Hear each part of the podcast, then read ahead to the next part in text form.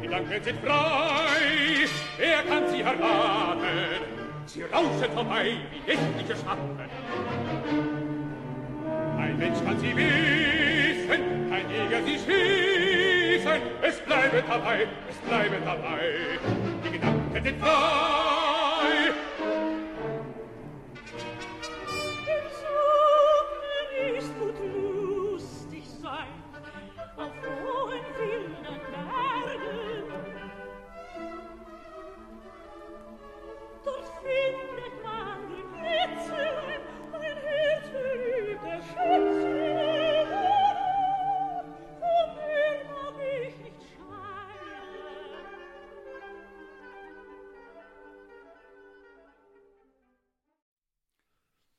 Welcome to another episode of the Josias podcast, coming to you now from quarantine.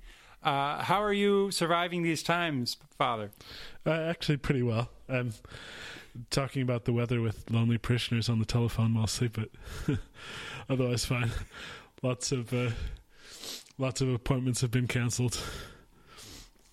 So in a way, it's you know uh, for for me, it's uh, stuck inside with four kids who you know you kick outside and then they all come back inside and then they come in and they want your attention and stuff, almost like you're their parent. It's it's uh, outrageous. there you go. But it's uh, yeah you. imprisoned. Speaking of imprisonment, can you tell us a little bit about that Mahler uh, we were just listening to? Yes. So this is um, Lied des Verfolgten im Turm. Um, and Mahler uses the text here of a, of a popular 19th century song, Die Gedanken sind frei, thoughts are free, um, and puts them in the mouth of a, of a man in prison in a tower. And if they lock me up in a dark dungeon, it is all only in vain that they try, for my thoughts rip apart the barriers and break the walls in two. Thoughts are free. Um, this was kind of an anthem of, of, 19th century German liberalism, and it's still sung um, in German student fraternities, including my student fraternity, with with a different a different melody, not the Mahler melody. But um, so are German student fraternities like American fraternities? What, what? I've never been to an American fraternity, so I don't really have the frame of reference there. But German student fraternities are very German. I can't imagine them being in any other Drinking, country. funny hats. Uh, yeah, yeah. Little... We wear the officers wear 19th century uh, cavalry uniforms, and oh, everyone else wears sort of hats and, and a sash and there's elaborate beer drinking ceremonies um, and, and, lots of singing. Wonderful. Uh, so I, I, should have said. So uh, I, I, guess the the tie-in here is that we're talking about uh, sort of liberalism, particularly with a focus on Leo the Thirteenth's great encyclical on the topic, uh, Libertas uh, Praestantissimum, Indeed. and uh, you know the his view of liberty is so different from the modern view. Uh, and I wondered, uh, how do you want to go about? Do you want to talk about the modern first, and then go to the classical view that he defends so eloquently, or maybe uh, maybe we'll begin this time with the following the his own procedure here in this encyclical, because he first lays out his own view of liberty or freedom, and then uh, in the second part of the encyclical, he turns to the liberals, those who have usurped the noble name of liberty for their evil uh, undertakings. This is an, in my opinion, an underread encyclical because there's so many things that so many people just assume are the case. Even even uh, Catholics or faithful Catholics go to mass every Sunday.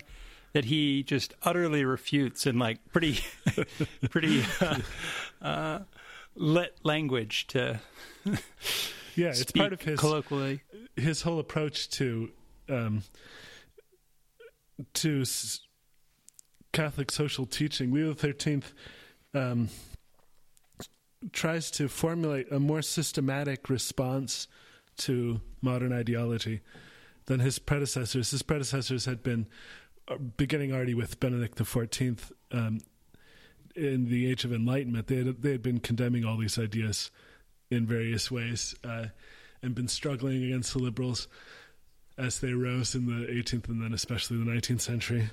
Pius the Sixth and so on traces talks about the false philosophical idea of liberty. Yeah. But Leo the Thirteenth tries to give a more systematic uh, refutation, uh, and for for those purposes, he he turns to Saint Thomas Aquinas. One of his first encyclicals is, of course, um, Aeterni Patris on the on Christian philosophy, where he calls for a revival of Thomism as the answer to the ills of the age. It's so beautiful. sorry, sorry, SCOTUS. SCOTUS don't read. well, and not just, not just. I mean, uh, SCOTUS are, are, one thing. There's, you know, all ten of them. We, I wish you well. Uh, the, uh, the the real problem is all the people who think that the real answer is, you know, all these all these modern come Johnny come lately folks, Kant and Kierkegaard and et cetera, et cetera. Um, so he, his first thing he does almost is sort of to divide liberty into uh, natural and moral, right? Right. So maybe you can say what's the what's the difference, and what is it? Maybe just say what's natural liberty first. Yeah. So natural liberty is the what we call the freedom of the will, which is founded on reason. It's um, because man he contrasts man here with irrational animals. Irrational animals are moved by instinct. They have a, a sense perception, and then that arouses uh, a passion in them at the sensitive level, and then they instinctively um, act according to that impression. But man has a faculty that transcends the sense impressions, namely reason, which gives him a universal knowledge. So he can deliberate about the means to achieving his end. He can see different uh, possibilities uh, whereby he might become happy. Man can deliberate about, you know, whether he should become a butcher or a baker or a philosopher, um, and weigh the pros and cons and so on in an abstract way. That's the faculty of reason, and make a judgment about it, and then. Uh, then choose one of those means towards his happiness. So, liberty for him is then, in terms of natural freedom, is all about the choice of means to get to some end. And the end is sort of fixed. We don't have a choice whether we want to be happy or not. Everyone wants to be happy. Uh, the choice is about means and how to become happy. Exactly. And we, we're sort of a, our, the reason that it uh, has to be an intellectual being or, or, an immaterial being that has liberty in the strict sense is because uh, we have the ability to choose without uh, compulsion from instinct or nature or whatever. We actually can think about it and pick one or the other. Uh, and and so in a sense be our own cause. Yeah, exactly. The the sense powers that we share with the animals um, are all tied to a material organ. So they're all particular. They all have to do with a particular sensation. And some of the higher animals have a kind of what what Thomas would call a estimative power, vis estimativa, right. where they can sort of compare one impression with, with memories of others and so on, and have something that sort of is vaguely analogous to deliberation. But only man, because he has a power that's not tied to a bodily organ, namely reason, an immaterial power, um, is able to deliberate uh, at a universal level. And that's right. what makes and, his I mean, choice free. And even there, like a lot of what we do is sort of the calculation that animals do. Like if you're looking at a car and saying, hmm, can I cross the street or not? You're doing that that's not usually at the level of like rational calculation. There's a lot of right. uh, animal actions right. have, going on there. We have what St. Thomas calls the vis cogitativa, which is uh, a sense power that's similar to the animal's uh, power of estimation, the power of cogitation in us, which is not a rational power. But uh, it's in us. It's of course affected by reason and, and sort right. of right. ordered to reason. As are our sense, as are many of our, I mean, uh, our sense powers. That's why they're called moral, is because they they are ruled, as Aristotle put it, uh, uh, they are ruled by the reason with a political rule rather than a uh, uh, tyrannous rule or like a master that rules a slave. So that's that's natural freedom, then, right? Yeah. When and one other point that he emphasizes there on natural freedom is that uh, the object of the will is always the good.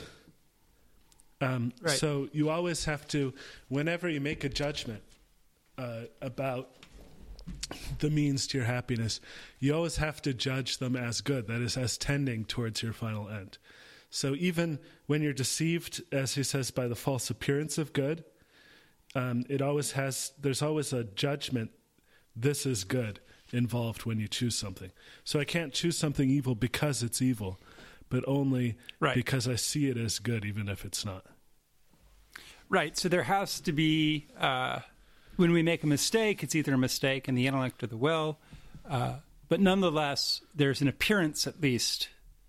There is some something is good at least in some sense, and we we substitute that for the actual good for us. Yeah. I'm, I've been teaching a class on Catholic social teaching this semester, which now unfortunately has gone online. It's a pain in the neck, but but we were we earlier before the the virus uh, prevented us from having in person meetings. We had a class on Libertas Praestantissimum, and um, we were talking about this that everything has to be chosen as uh, under the ratio of good, of goodness, and someone objected to that, saying, "Well, doesn't that sort of destroy responsibility for sin? Because every time you do something, you're doing it because you think it's good." Well, uh, there's there's first of all a lot of the a lot of the uh, errors are for humans are errors of the will, but uh, the angels fell without making. I'm sorry, a lot of the errors for humans are errors of the intellect. So we just we make mistakes. Uh, the angels fell without even making an intellectual error. Yeah, But that may be getting uh, but I getting mean, too far afield. This this goes back in a way to the the kind of um, puzzling position that Socrates seems to um, seems to be advocating in the Platonic dialogue. So, of course, Socrates is Yeah. always speaking ironically, so it's not really uh, possible to tell whether it's what he actually thinks or not. But he says, you know, basically, he seems to lead people to the conclusion that virtue is knowledge. So, if you know Right. what the good is, then bang, you automatically do it. right, so- right, right. Yeah. So why is If only. yeah, but why is that not entailed by this account of natural freedom? Um. So doesn't Saint Augustine talk about that? I think Saint Augustine, uh, uh, uh, who who is himself a Platonist, uh, gives a uh, good answer there, right? In uh, his book on the free will, uh, and it's because uh, we are not always. I think it's because our mind gets fixed on a lower good. Because, for instance, the senses are very immediate for us. Yeah. The senses are very Yeah. immediate and very. Uh, they can just present things to our to our uh, will uh, in an almost unmediated way, and then our will does its little uh, calculus, its a little uh, syllogism, practical syllogism off that, and we go ahead and act. Yeah. So, so Socrates isn't like simply speaking. I mean, he's not right, but he's not as wrong as you might think. Because at least for me, I've had the experience, unfortunately, of doing things I knew to be wrong, Right. or I've also had the experience of like knowing what the right thing to do is, and then finding myself doing something else. And that's what Saint Augustine also talks about. This about how we, the will tries to direct itself and fails. yeah, and I mean Socrates does talk about this a bit in the Gorgias. Is it the Gorgias where he talks about how there's the problem of perspective? The things that are closer appear to be larger than things that are Right. farther away, even if in reality they're smaller. And I mean Augustine, he talks about three ways in which that um, can happen. The one is the one that you raised, uh, namely that right. um, the senses, the sensible good, are closer to us than uh, the intelligible good. So we have, say, say someone commits adultery, right? This is an injustice. It's contrary to the intelligible good of justice, but it's sensible. You know, right? he's he's moved by the sensible passion, which is closer to him than uh, the knowledge of justice. And and a sign that that that that's what's happening is. Uh, so I won't use adultery as an example because that's. I always I'm worried. I don't want that. Thank God, thank God I, have been spared that. But uh, like if gluttony, for yeah. instance, if you see the the piece of cake and it looks so good, and you're like, oh, this is what I really want, and you start eating it, and then you're done, and you're like, oh, I feel disgusting. Why did I eat that? That was such a bad idea. What was I thinking? Like as soon as the the sense is satiated so that you no longer have that desire like you're like oh you idiot. Why did you do that? Right. And so, so many of our so many of our faults and i think probably including adultery you know the moment it's over you're like oh no what have i done? I've ruined my life blah blah blah blah blah. Right. Right. But then augustine also discusses another um, way in which this happens which doesn't have to do with this contrast between the senses and reason but between the com- the private good and the common good. So the private good is closer to us, even if it's an intelligible good, than the common good. That is, it's closer to us, not in the sense that it's more good for us. The common good is more good for us than any private good, but in the sense that it's more easily knowable to us. It's closer to our power of knowing, and that's why you can also um, sin by turning away from the common good towards the private good.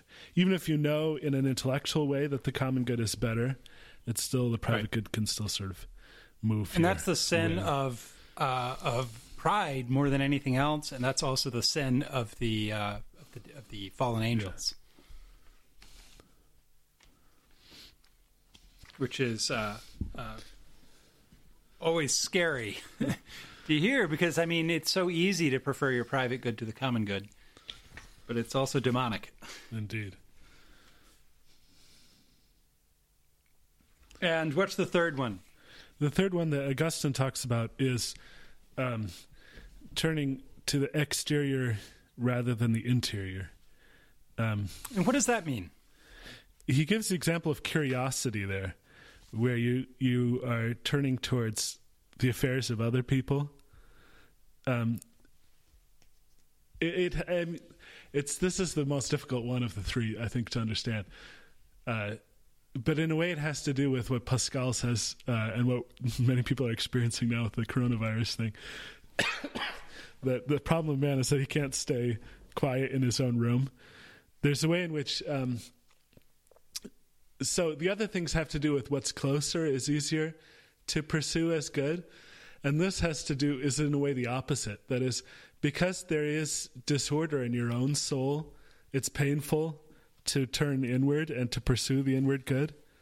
Right. And so then you distract yourself by turning outwards towards other things. So even though you know it's better for you to work on your own virtue than to go and complain about other people, it's easier to go complain about other people or inquire into their affairs. Oh no. uh, coincidentally, my ears are turning red. Oh no. Nothing to do with this discussion. Um, so, uh, so those are the three ways then. And, and where are we in the text? I'm just, well, I remember reading this. Is, this. this is in Augustine. This isn't in the Libertas. I thought he didn't. Didn't he uh, talk about this? I thought he referred to it very Oh no, it's in Saint Augustine. You're right. The, well, this I, I quoted the Augustine passage in a. You article. quote it in your paper. Right. Never I have mind. an article for the Josias about freedom.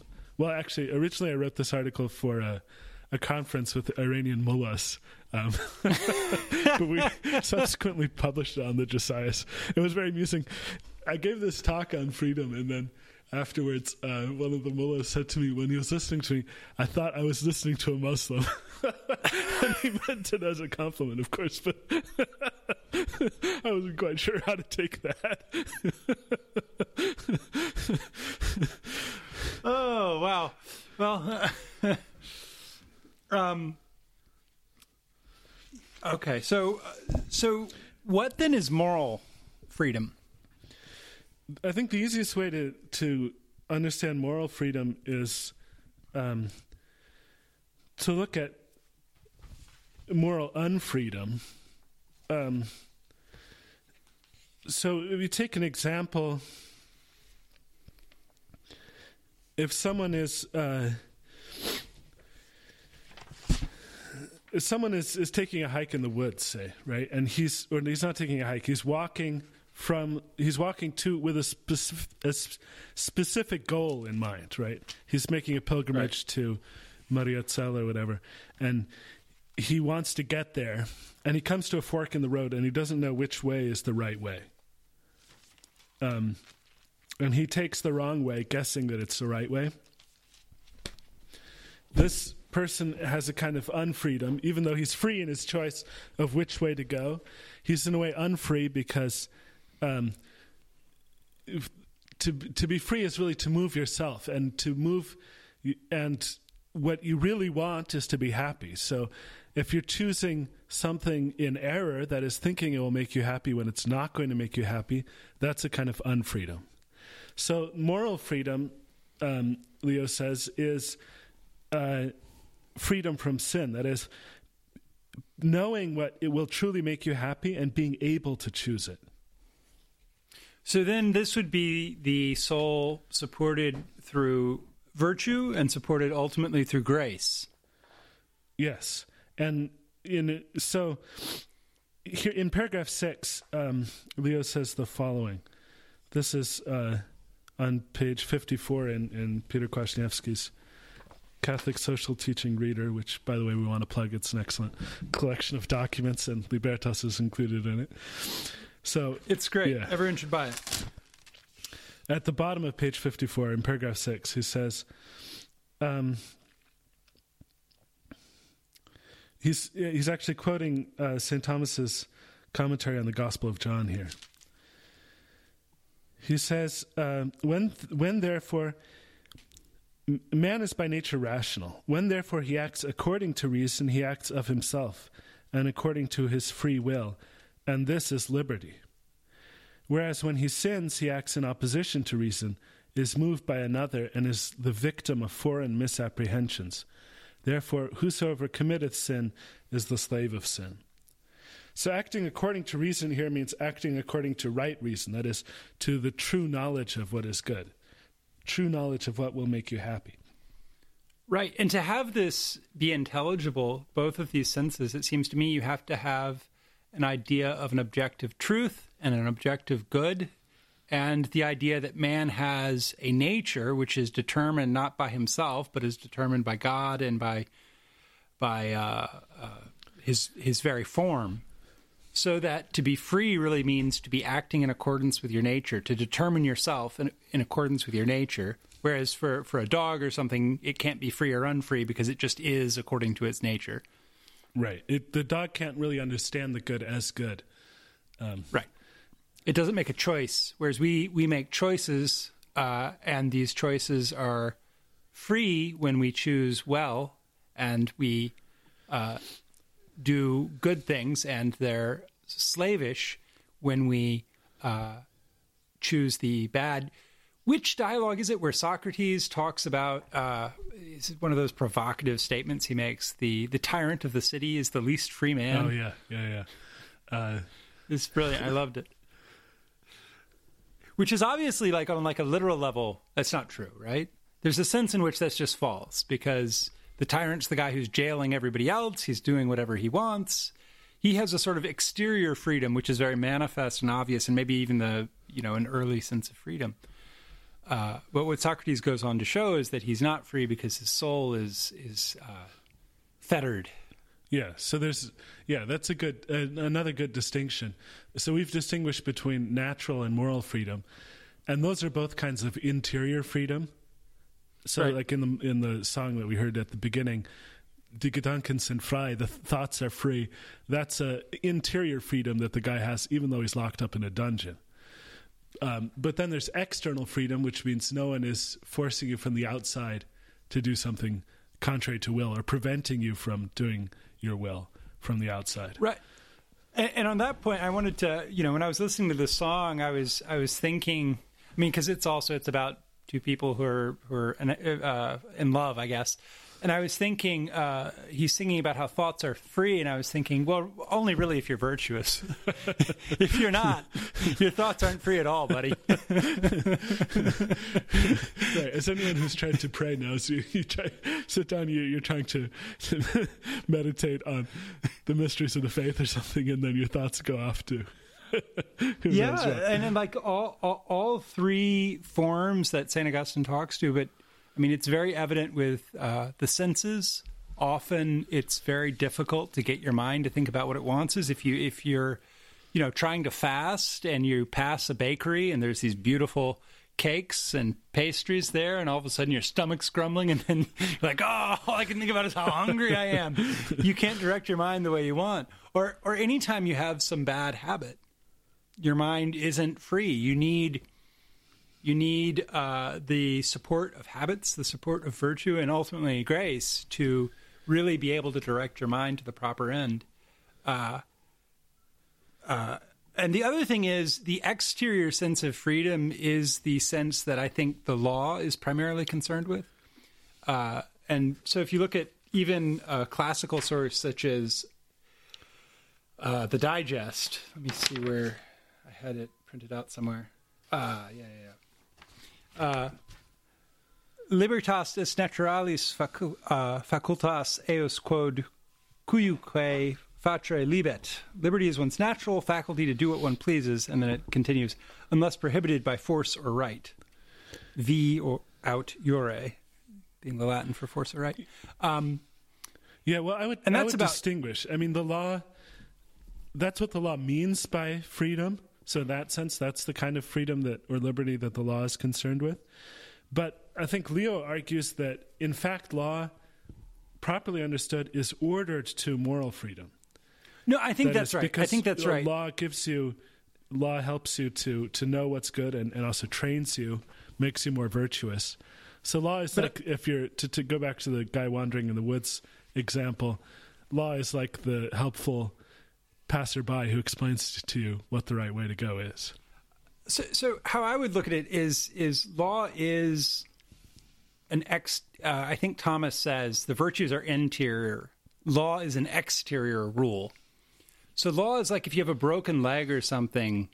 Law can be a cast that lets your interior set itself, and so eventually you you in a sense don't need it in the same way. The the virtuous don't need law the same way the, the vicious do. But then law also, uh, because of our fallen nature, often all you're doing, you're not actually making the person virtuous. You're just preventing them from, first, you're punishing them, and then you're preventing them from causing further mischief, as Leo notes at some point here. Yeah.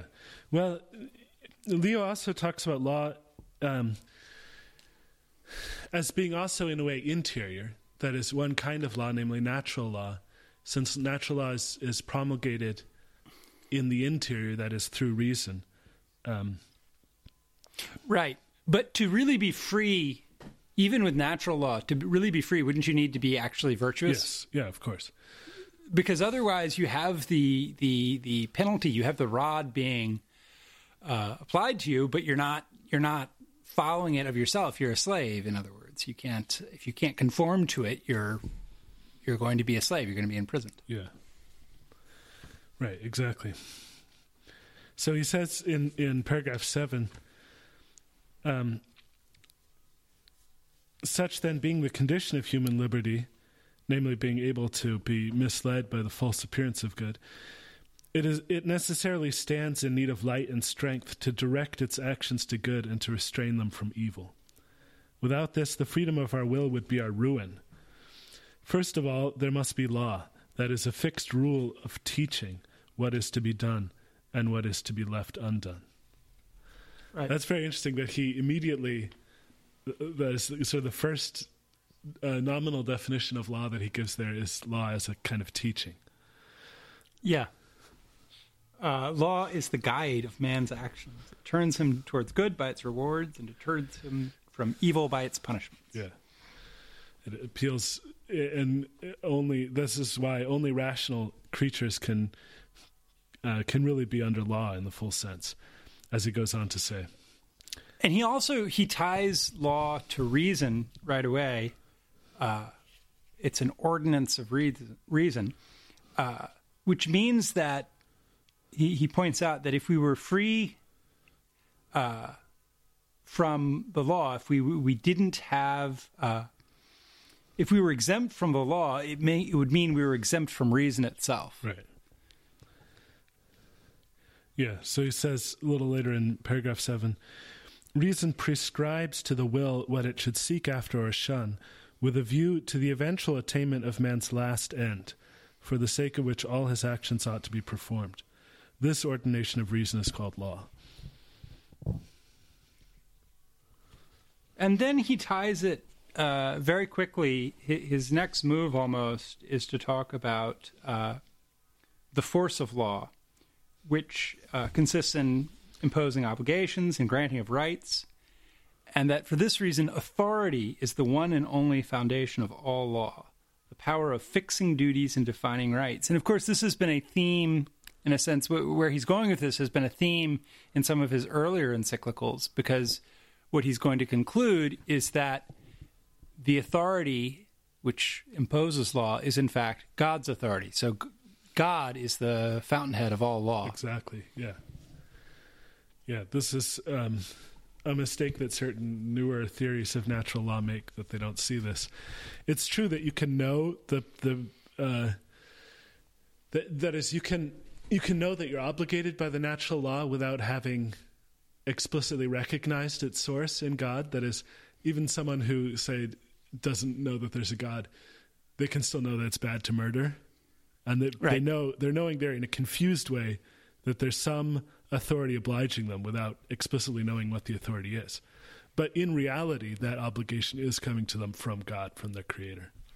Right, and it also is is so the legal positivism, which states that you know the state sets out the sovereign of the state sets out what law is, and the state is either some sort of social contract or just some sort of fact that people habitually obey the sovereign. Uh, is the ultimate source. You can't look beyond it. And so morality and law are two completely different things. Whether a law is and whether a law are mortal or is moral, excuse me, uh, are just different questions.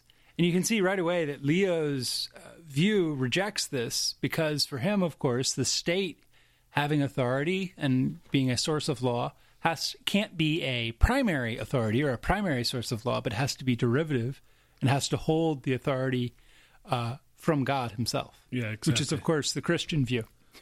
Exactly. Man can't um, impose obligations on other men unless they have received the authority from a higher power to impose those obligations. So let's uh, let's. What does he mean by liberalism then? That's sort of his view, and then he starts talking about uh, uh, the the varieties of liberalism, you might almost say, and and condemning them all. Yeah. Yeah, we can go to that that bit now. Um, the already at the at the beginning of the encyclical, when he's sort of setting out what he's what he wants to do in paragraph one, he he gives a kind of apologetic um, aim of the encyclical, namely to defend the church against those who imagine that she's hostile to human liberty. So at the end of paragraph one, he says, um, in like manner, this great gift of nature has ever been and always will be deservingly cherished by the Catholic Church, for to her alone has been committed the charge of handing down to all ages the benefits purchased for us by Jesus Christ. Yet, there are many who imagine that the church is hostile to human liberty, having a false and absurd notion as to what liberty is. Either they pervert the very idea of freedom, or they extend it at their pleasure to many things in respect of which man cannot rightly be regarded as free. So that's sort of the purpose, and that, and then he he first gives uh, the the correct notion of liberty, which we've sort of summarized briefly, and then he turns to this false and absurd um, notion of liberty that the enemies of the church have. Uh, and it's on account of this false understanding that they accuse the church of being um, against liberty.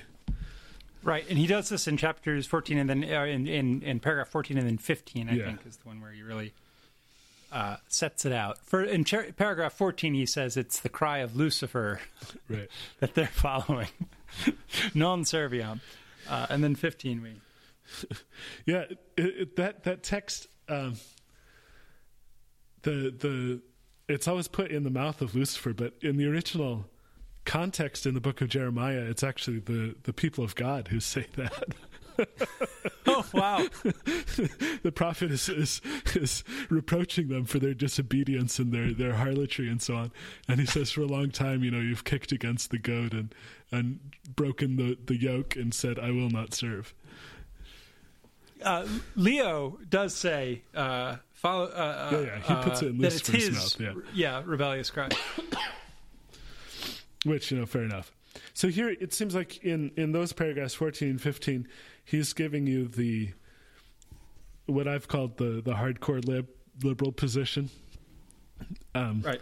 Which is basically that there is no objective order of the good, but that uh, man himself is the source of goodness. That is what he good is is not uh, the cause of man's desiring it, but it's man's desire which makes it good.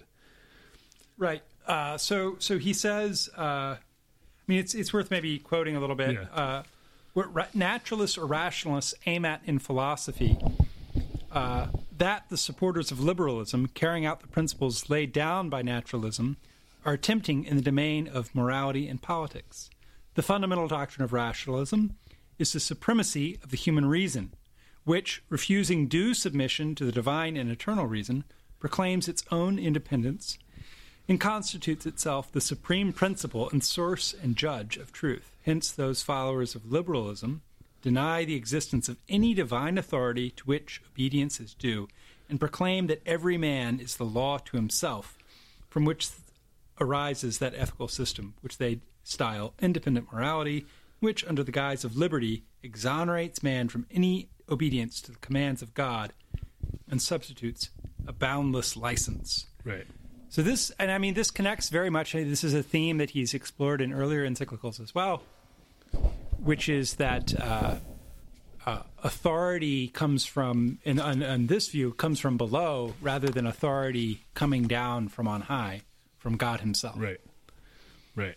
And also, I mean, it's it's it's in a way, sense, it's an old error. It's uh, trying to remember which pre-Socratic uh, it was that thought man was the measure of all things. Protagoras, isn't it? Protagoras, that's right.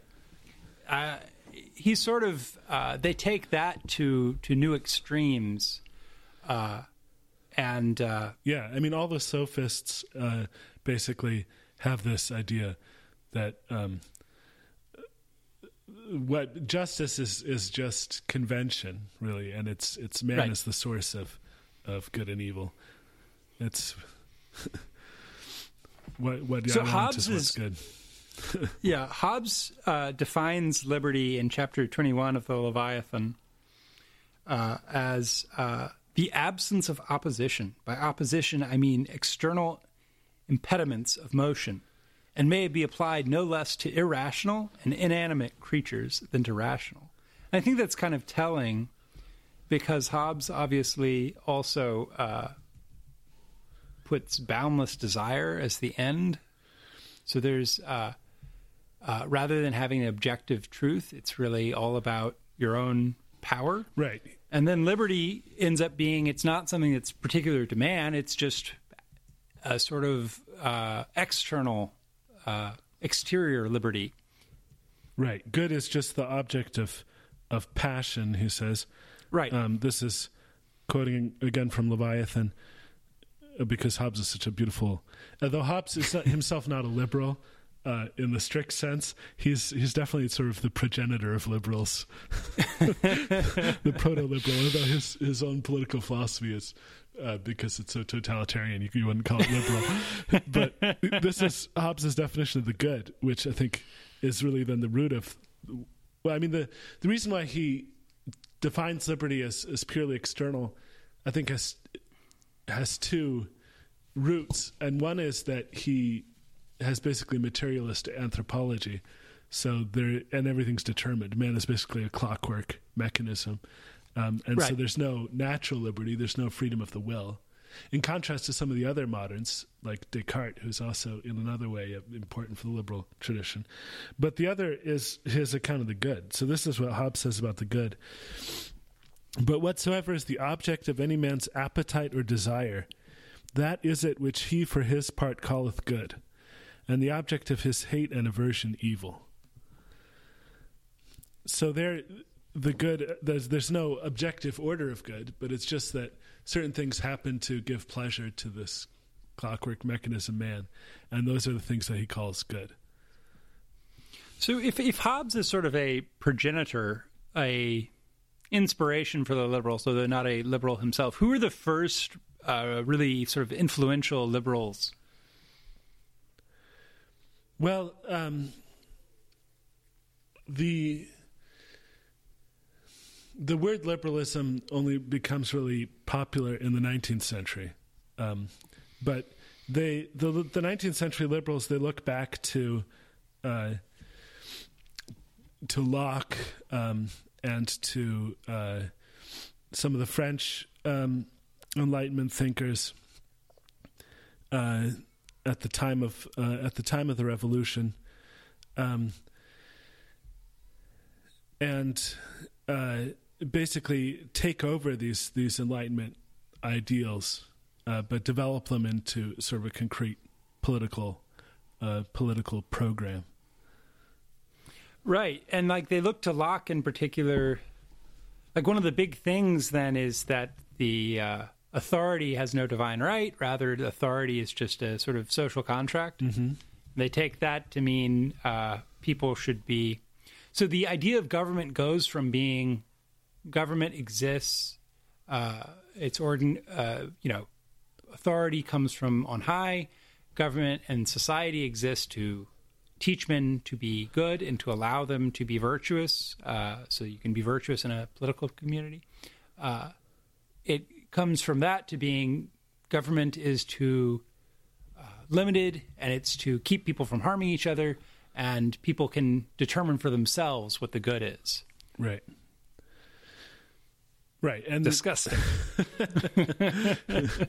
yeah, and there's the idea that this will, uh, this will in fact um, cause a, a flourishing of, I mean the a flourishing of civilization. Um, so Constant, the the French uh, political writer, is is one of the big figures in early 19th century liberalism, and his idea basically is that this is the best way to have. Uh, to develop society, to make culture. So there, there's he has this kind of constant, and and you'll see this also in later liberals like John Stuart Mill.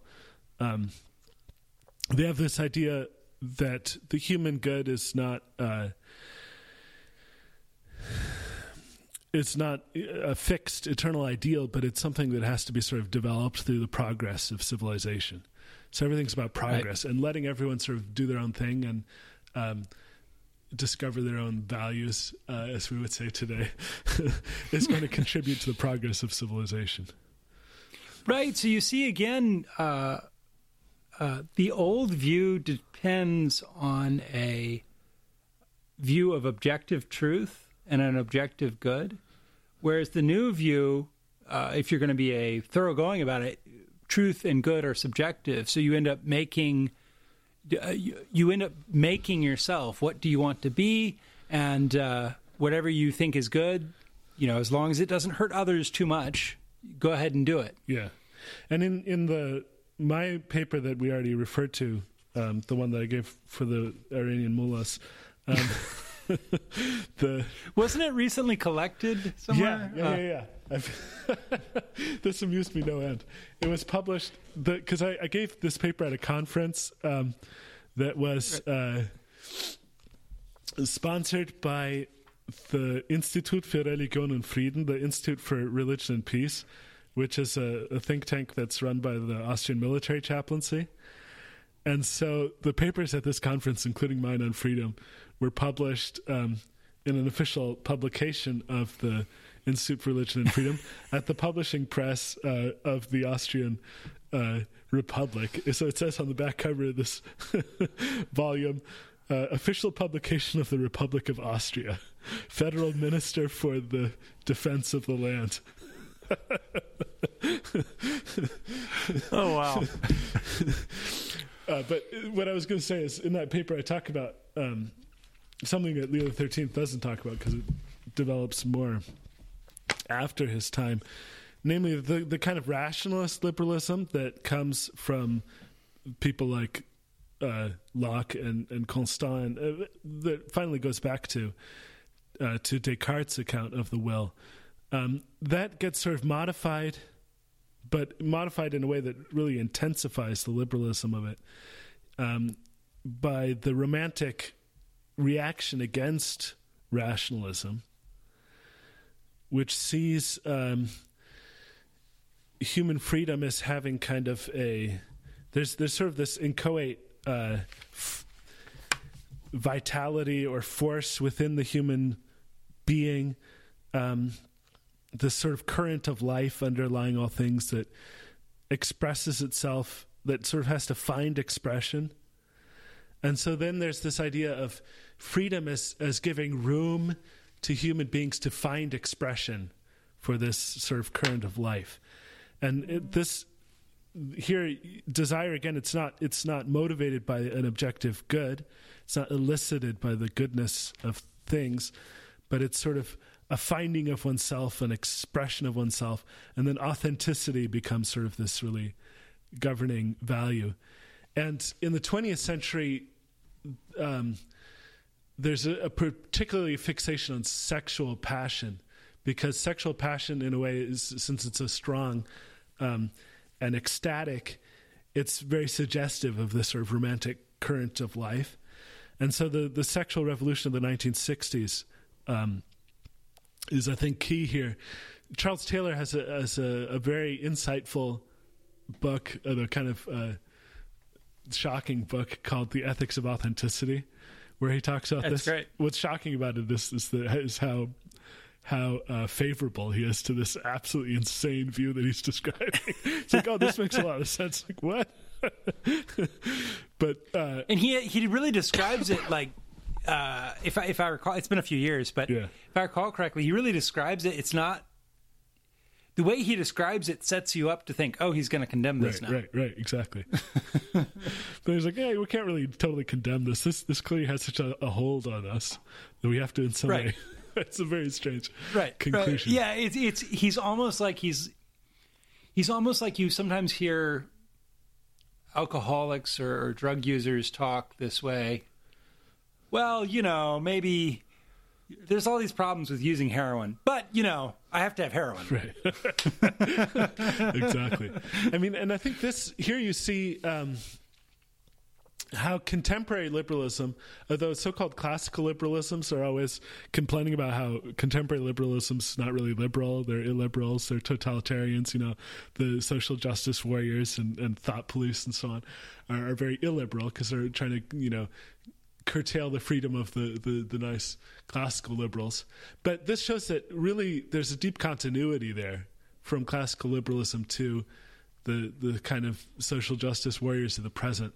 That is, the social justice warriors of our day, they're trying to um, defend this freedom of expression, the freedom of each person to be their authentic self, to sort of uh, f- let that sort of current of life within them come to expression. And the, I think that the transsexual movement in our time is a very clear example of this, where you're seeing the uh, freedom sort of is is fully realized in in this expression of the authentic self, which is not tied to an to an objective order of nature, but is sort of uh, constitutes its own good by expressing these uh, deep desi- and ecstatic desires. Yeah, yeah. I mean, this is something also that MacIntyre talks about. Uh, but uh, yeah, this is a little post post Leo. let's Um, get, get back to the text. he uh, he goes through and he talks about the. So it's always seemed to me that there's not just one. Even the classical liberals, there's not just really one liberalism. There's a bunch of different sorts of Right. Liberalism, and people aren't always consistent. Some people are liberal in one area and not in another. So, but he sort of goes through a bunch of their their their greatest hits, as it were, and, and sets them up and knocks them down. Uh, so maybe we can say a little bit about some of them. Like I think Yeah. he So in 17, in paragraph 17, he starts talking to talking about a more moderate branch of liberalism, sort of Right. softcore liberals. Um,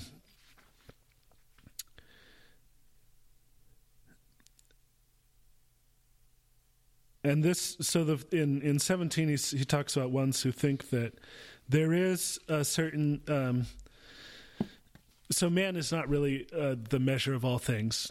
He, he has to follow natural law, um, but we should only we should only follow um,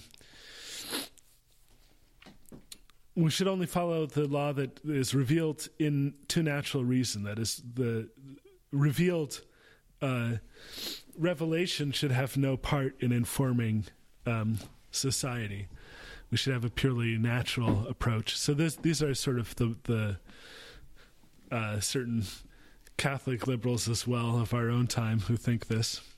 And then in 18, he goes on to say there are others somewhat more moderate, though not more consistent, who affirm that the morality of individuals is to be good, is is to be guided by the divine law, but not the morality of the state for that in public affairs the commands of God may be passed over and may be entirely disregarded in the framing of laws. Hence follows the fatal theory of the need of separation between church and state. so these would be liberals, say Catholic liberals, who think, yeah, as an individual, you have to follow um, the law of God, both as revealed uh, through natural reason and as taught authoritatively by the uh, sacred scripture and holy tradition and the uh, magisterium of the church. But when it comes to society, at the society level, there you can't, you know, form laws based on on the law of God. There you've got to, you know, form it on based on social consensus, and you need to separate Right. church and state. Yeah. right, and the state can you know do natural things, but it can't can't even acknowledge any supernatural obligation. This is David Frenchism in a way. Yeah, uh, he may be a little more thoroughgoing even than that. That may be true. Yeah, he might be not quite so moderate. He's a little bit even more liberal. Uh, and then he sort of goes through the sort of particulars, uh, so such as I think he starts with uh, liberty of worship.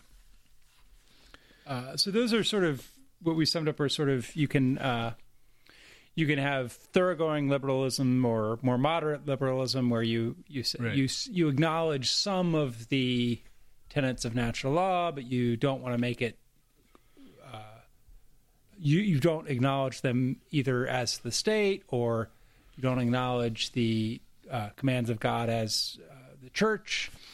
Uh, but then there's like liberty of worship, which is everybody should just be free to profess any chosen religion or none.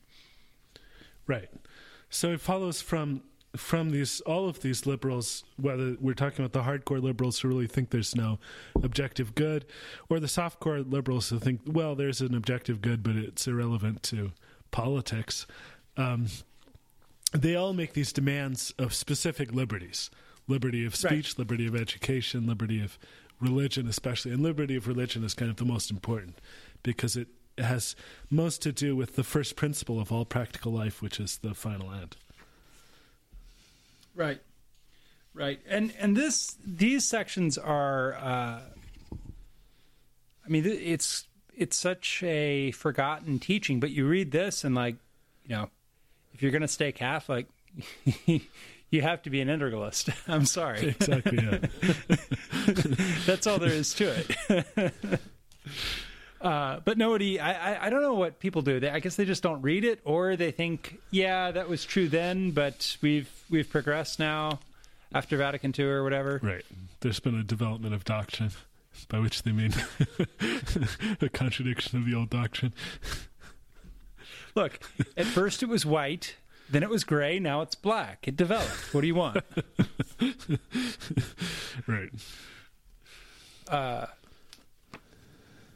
So, do we want to talk about some of these particularly, or I thought the the section on liberty of conscience was particularly kind of interesting. Yeah. Also, the one on liberty of speech, I thought was really Uh, Yeah, maybe let's do let's do liberty of speech first because liberty of conscience is uh, is sort of a pivot It's sort point of where he talks one, yeah. about yeah, and he talks about uh, he starts talking about liberty in a positive way again to show that the church is in fact the font of true liberty. yeah. So liberty of speech. And it's interesting here. Note, uh, I'm, I'm going to quote a, a passage from here, but note the use of the word right here. He, uh, if we think back to our episode on right, um, he's using right here in the sense of a moral power, which, as we said, is, Right. is an extension of the word right. The first meaning of right is the object of justice, that is the thing owed to another. which um, which paragraph are you in? this is paragraph 23. Oh, But here he's using it in the, an analogous sense, meaning um, the moral power that because someone else owes you something, you have, as it were, moral power over that. Do you happen to know what the Latin he uses there is? I didn't. Uh, I forgot to bring the Latin, but let me maybe I have it here on the computer. One sec. Uh, I'll, I'll read the quote. He says, For right is a moral power which, as we have said before, again, and must say again and again repeat, it is absurd to suppose that nature has accorded indifferently to truth and falsehood, to justice and injustice. Men have a right freely and prudently to propagate throughout the state whatever things are true and honorable, so that so many as possible may possess them. But lying opinions, than which no mental plague is greater, and vices which corrupt the heart and moral life should be diligently repressed by public authority, lest they insidiously work the ruin of the state. Oh, beautiful. Yes, I have it here. Est enim ius facultas moralis, quamut diximus saepiusque est dicendum, and so on. So, ius facultas moralis, right is a moral faculty. Interesting. Uh, so here he really takes on one of the big things that, that people care about today freedom of speech. Right. And it's sort of the right and the left, although I guess more the right these days, I'd say. Uh, always talks about freedom of speech. Right. Uh, but he's going to do them one better, and he's going to say no, only, only uh, freedom of truth, really, Right. in accordance with prudence. Right. Right. Uh, yeah. In accordance with prudence. Right. At the end, he's going to give a kind of thesis hypothesis uh, teaching where Right. uh, one can tolerate bad speech if um, not tolerating it would, you know, be uh, lead to the overthrow of the state. Right, right, right. And he does. He does also say in in matters that are uh, that have been left free for men's discussion, you know, discuss away. But otherwise, uh, the truth will end up being obscured by license, Right. and liberty will be ever more. Uh, and then uh, license will gain what liberty loses, whereas liberty will be ever more free as license is kept in fuller restraint. I think you see that today. I mean, uh, the idea that any and all speech, pretty much, unless it directly incites violence, has to be free, is. Uh, I don't even think in the 19th century that was very common. I think that was, well, maybe it was, but but certainly it's more common and more prevalent now than it was, say, in the 18th and 19th century. Right. Because uh, I mean, you you have the premises are kind of worked out ever more consistently as liberalism go, goes on. So John Stuart Mill says the only thing that can justify the state exercising power on someone is the prevention of harm to others. But um, back in Mill's time, a lot of things would have been considered harm, which now people are like, yeah, you know, Well, it's also it's coming back somewhat. So so what the the snowflakes uh, actually rightly see, and you know, here I agree with them. They see that speech can itself cause harm. Right. So that's why there's all these trigger warnings and hate speech Right, has right. gone and, and, and according to certain people is, you know, an ever growing circle. So you see even people who are good progressives are always living in fear of something they said yesterday being, oh no, now that's no longer true. I, I have to I have to update all and you know apologize, etc. Uh, and there's something obviously totalitarian and horrible about all that. But it's also, uh, you know, I would agree. Speech can be harmful. Yeah, speech is yeah. not What's this neutral it- thing. What's horrible about it is that it's directed at the wrong speech, not that it's limiting speech. I mean, what's horrible about it is that you know it's they're going after people who are defending nature against the madness of the transsexuals, rather than going after the transsexuals. Uh, If, if, if only it were still just transsexuals, uh, transgenders now, uh, and you know uh, other things, other kins, right? Right. So people who don't even think they're people. right. Ah, the podcast gets canceled. Um, Yet, let me quote something from a little bit further along, where he talks about how, um, though per se, falsehood and and uh, evil speech doesn't have any um, right to protection. Nevertheless, you don't have to be uh, too draconian about it. This is the the thesis hypothesis distinction, basically, though he doesn't use that language here. In paragraph 33, yet with the discernment of a true mother, the church weighs the great burden of human weakness, and well knows the course down which the minds and actions of men are in this our age being borne. For this reason, while not conceding any right to anything save what is true and honest, she does not forbid public authority to tolerate what is at variance with truth and justice for the sake of avoiding some greater evil or of obtaining or preserving some greater good. God Himself, in His providence, though infinitely good and powerful, permits evil to exist in the world, partly that greater good may not be impeded, and partly that greater evil may not ensue. In the government of states, it is not forbidden to imitate the ruler of the ruler of the world, and as the authority of man is powerless to prevent every evil, it has, as St. Augustine says, to overlook and leave unpunished many things which are punished and rightly by divine providence. But if, in such circumstances, for the sake of the common good, and this is the only legitimate reason, human law may or even should tolerate evil, it may not and should not approve or desire evil for its own sake. For evil of itself, being a privation of good, is opposed to the common welfare, which every legislator is bound to desire and to defend to the best of his ability. Right, and so so before he gets there, though, can, can we go Yeah. quickly through the the conscience stuff? Because I Sure. thought this was like really some of the most fascinating passages in this whole thing. He starts here as opposed to most of the other ones uh, where he's going through the particular ones. He starts here talking. Uh, he says, you know, it might mean everyone may worship God or not as he chooses, and he says we've already refuted this basically. Uh, but he says, but it may also be taken to mean that every man in the state may follow the will of God and, from a consciousness of duty and free from every obstacle, obey his commands. This is indeed, this indeed is true liberty, a liberty worthy of the sons of God. And he goes on, this is the kind of liberty the apostles claimed for themselves with intrepid constancy which the apologists of Christianity confirm by their writings, in which the martyrs in vast numbers consecrated by their blood. So here he's talking about liberty of conscience, which is a true freedom, because we are always free, or always should be free, to obey God and to follow His will.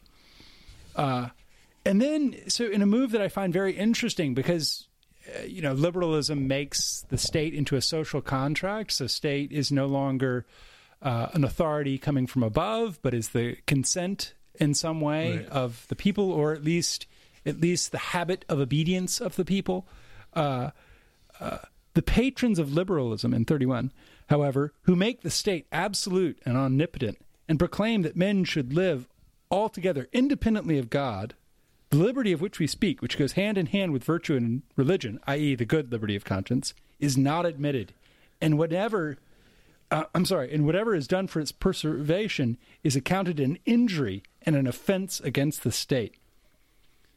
So th- this is like the one liberty they can't abide, Right. which I think is interesting, and it's also, uh, at least experientially, it seems to have been borne out.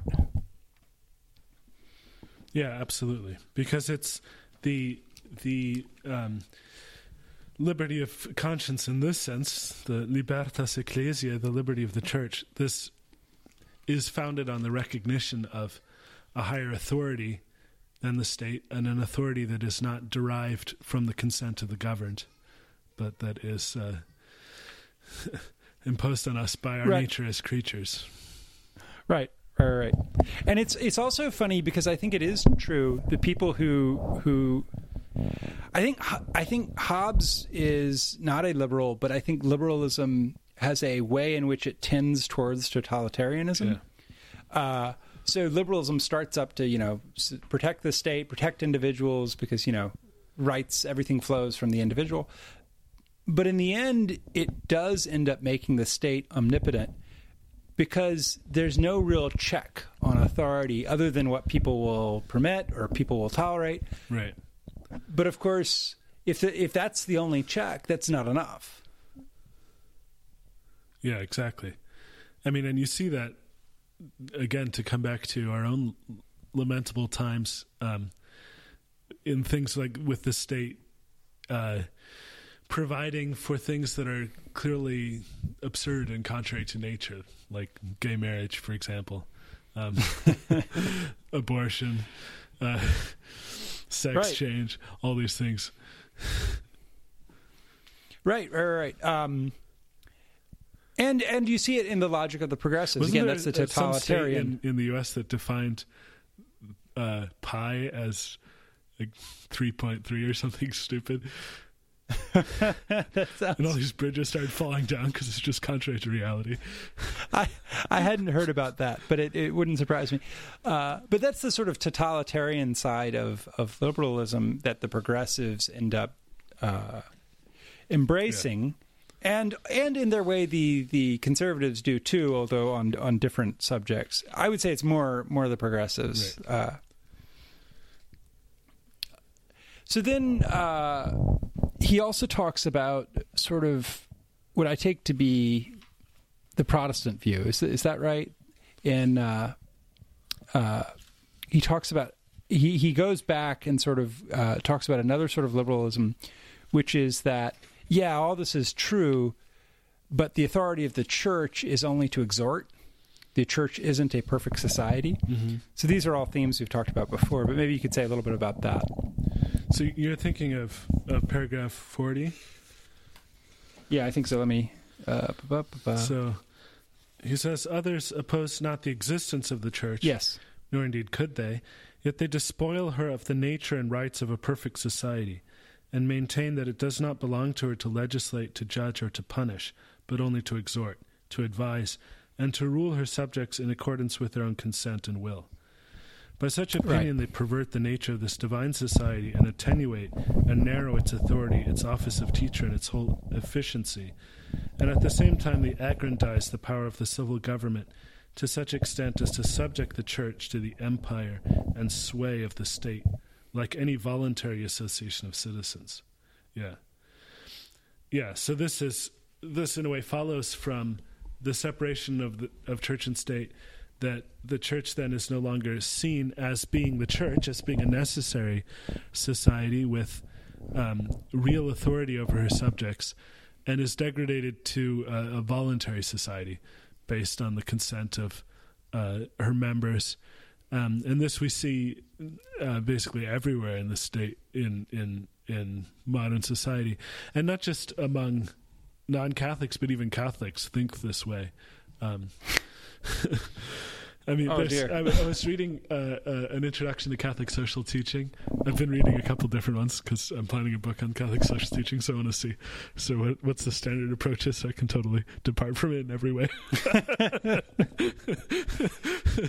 but um, the the even just the table of contents was absurd. It talks about the state, and then it talks about intermediate associations, the church, the university, and the family. I'm like what? Sorry, well-meaning uh, teacher of Catholic social teaching. The church is not an intermediate association. I like how the the university is also in there. it's That timeless natural institution, the university. exactly. Yeah. Yeah. Yeah. So the university, we distinguish between um, w- when we're talking about different kinds of society, and we, we went into this a little bit when we were talking about in our episode on the Joker. Um, you distinguish. We distinguish between. Um, first, between artistic or productive societies and prudential societies. An artistic or productive society be, would be a society that is ordered to um, some production of humans. So, for example, uh, a company that makes desks and chairs, um, or a football club which makes, in in an analogous sense, football games. Right? They're they're not concerned with the end of human life as such, but with some product of human activity. And prudential societies. Prudential societies mean societies that are ordered to the object of the virtue of prudence. Um, that is, societies that are ordered to the end of human life. Um, I mean, prudence is, is concerned mostly with the means, but with the means towards that final end of human life. Um, and so these would be societies uh, like the the polis or the church that is a perfect society, a society that's concerned with a perfect end. And this, the other distinction we make is between necessary and voluntary societies. And uh, the church and um, the temporal society, civil society, and the family are all examples of necessary societies. They're not something that uh, is like a university is the, the product of a voluntary decision of the members to enter into this society. You, but uh, you don't have a choice about whether to be part of civil society or the family or not. And with the church, you have an initial choice when you accept baptism. But once you're baptized, then you're committed. There's no, you can't uh, withdraw from that. You're subject to the church forever then. Much like the mafia. Much like the mafia, except the mafia is. Uh, But that's why the mafia is. I mean, the, there's actually it's really there's- ordered to the. Right. Well, there's uh, you know uh, very interesting papal writings on the mafia itself because you know it's in Italy, so it's uh, for many reasons uh, on on the mind of the popes at various times, and they talk about how it's an anti-society and an anti. Uh, uh, and how it's so poisonous to society as a whole. My, my brother Benedict lived in in Bari in Apulia for three years or or more, um, and there's Where is that? in, in southern Italy in in Puglia. oh, okay.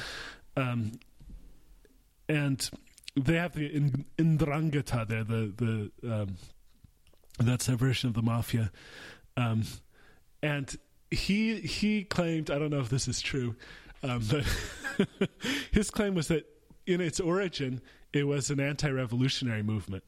That is, it, it had its origin in um, the time of the Napoleonic Wars when the French were uh, promoting their Enlightenment ideals of liberty, equality, and fraternity through the sword throughout Europe. And you know, you had a, a kind of mini French Revolution in the Kingdom of Naples, um, even before Napoleon, and then Napoleon sort of imposed these Enlightenment ideals on everyone. And his claim was that the mafia, and, and particularly the Ndrangheta, started out as a counter-revolutionary society which was resisting this Enlightenment ideal, but then it later Oh, later on just turned and morphed into kind of uh, criminal association.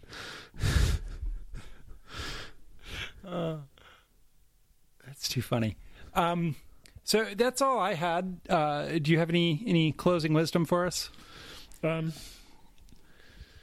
the the it, it's maybe interesting to look at the very end of the encyclical, where he goes back to his original apologetic purpose, um, where he talks about how the church is is not uh, opposed to the freedom of nations, even. So he's he's his predecessor was, of course, you know, despoiled of his uh, of the papal states by the Italian Risorgimento, and so there's this very strong uh, idea that you know the church is opposed to to the freedom of the Italian nation and so on. Um, and of course, it was opposed to the Risorgimento, but he says it's not because it's opposed to the freedom of, of nations or of cities as such.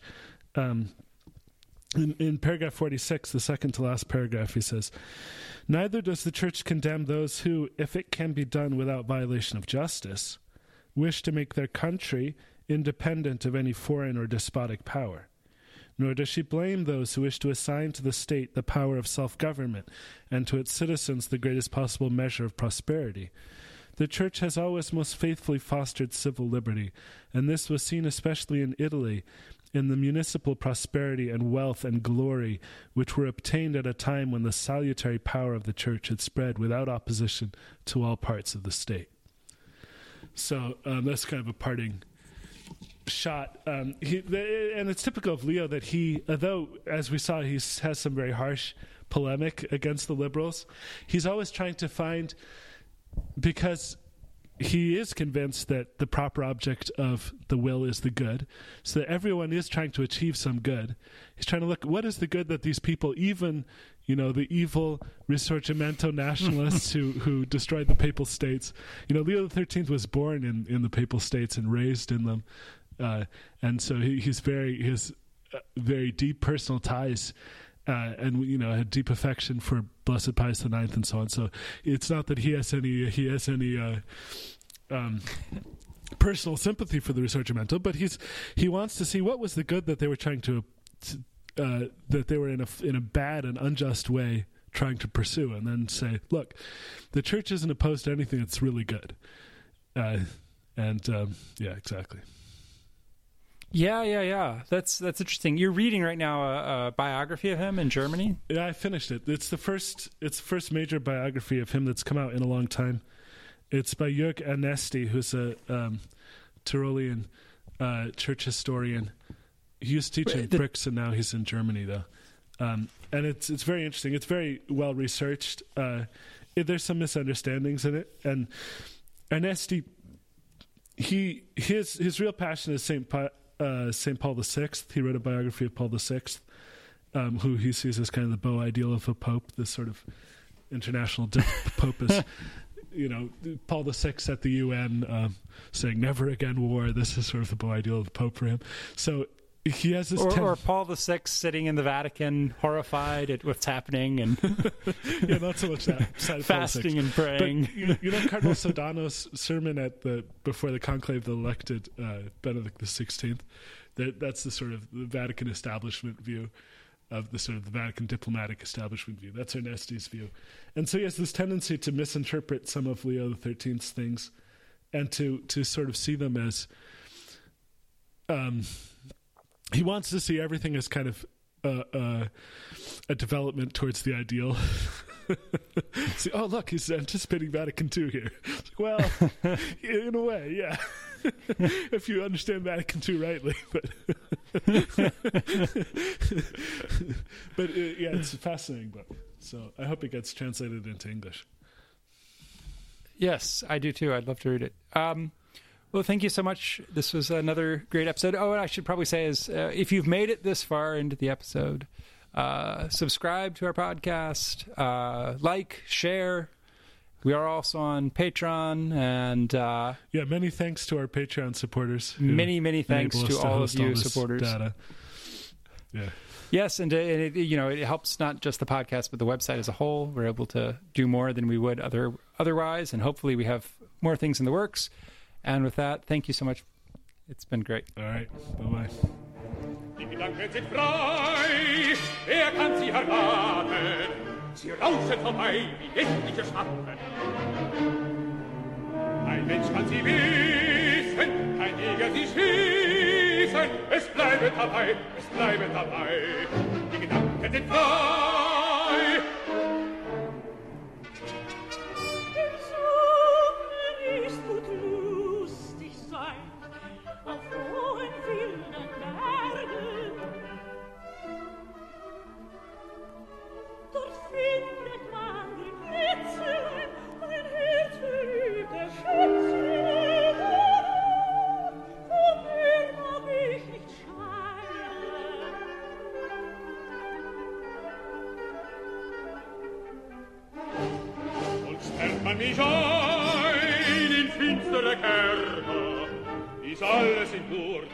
sind nur vergebliche Werke, denn meine Gedanken zerreißen die Schranken und Mauern entzwei. Die Gedanken sind frei, die Gedanken sind frei.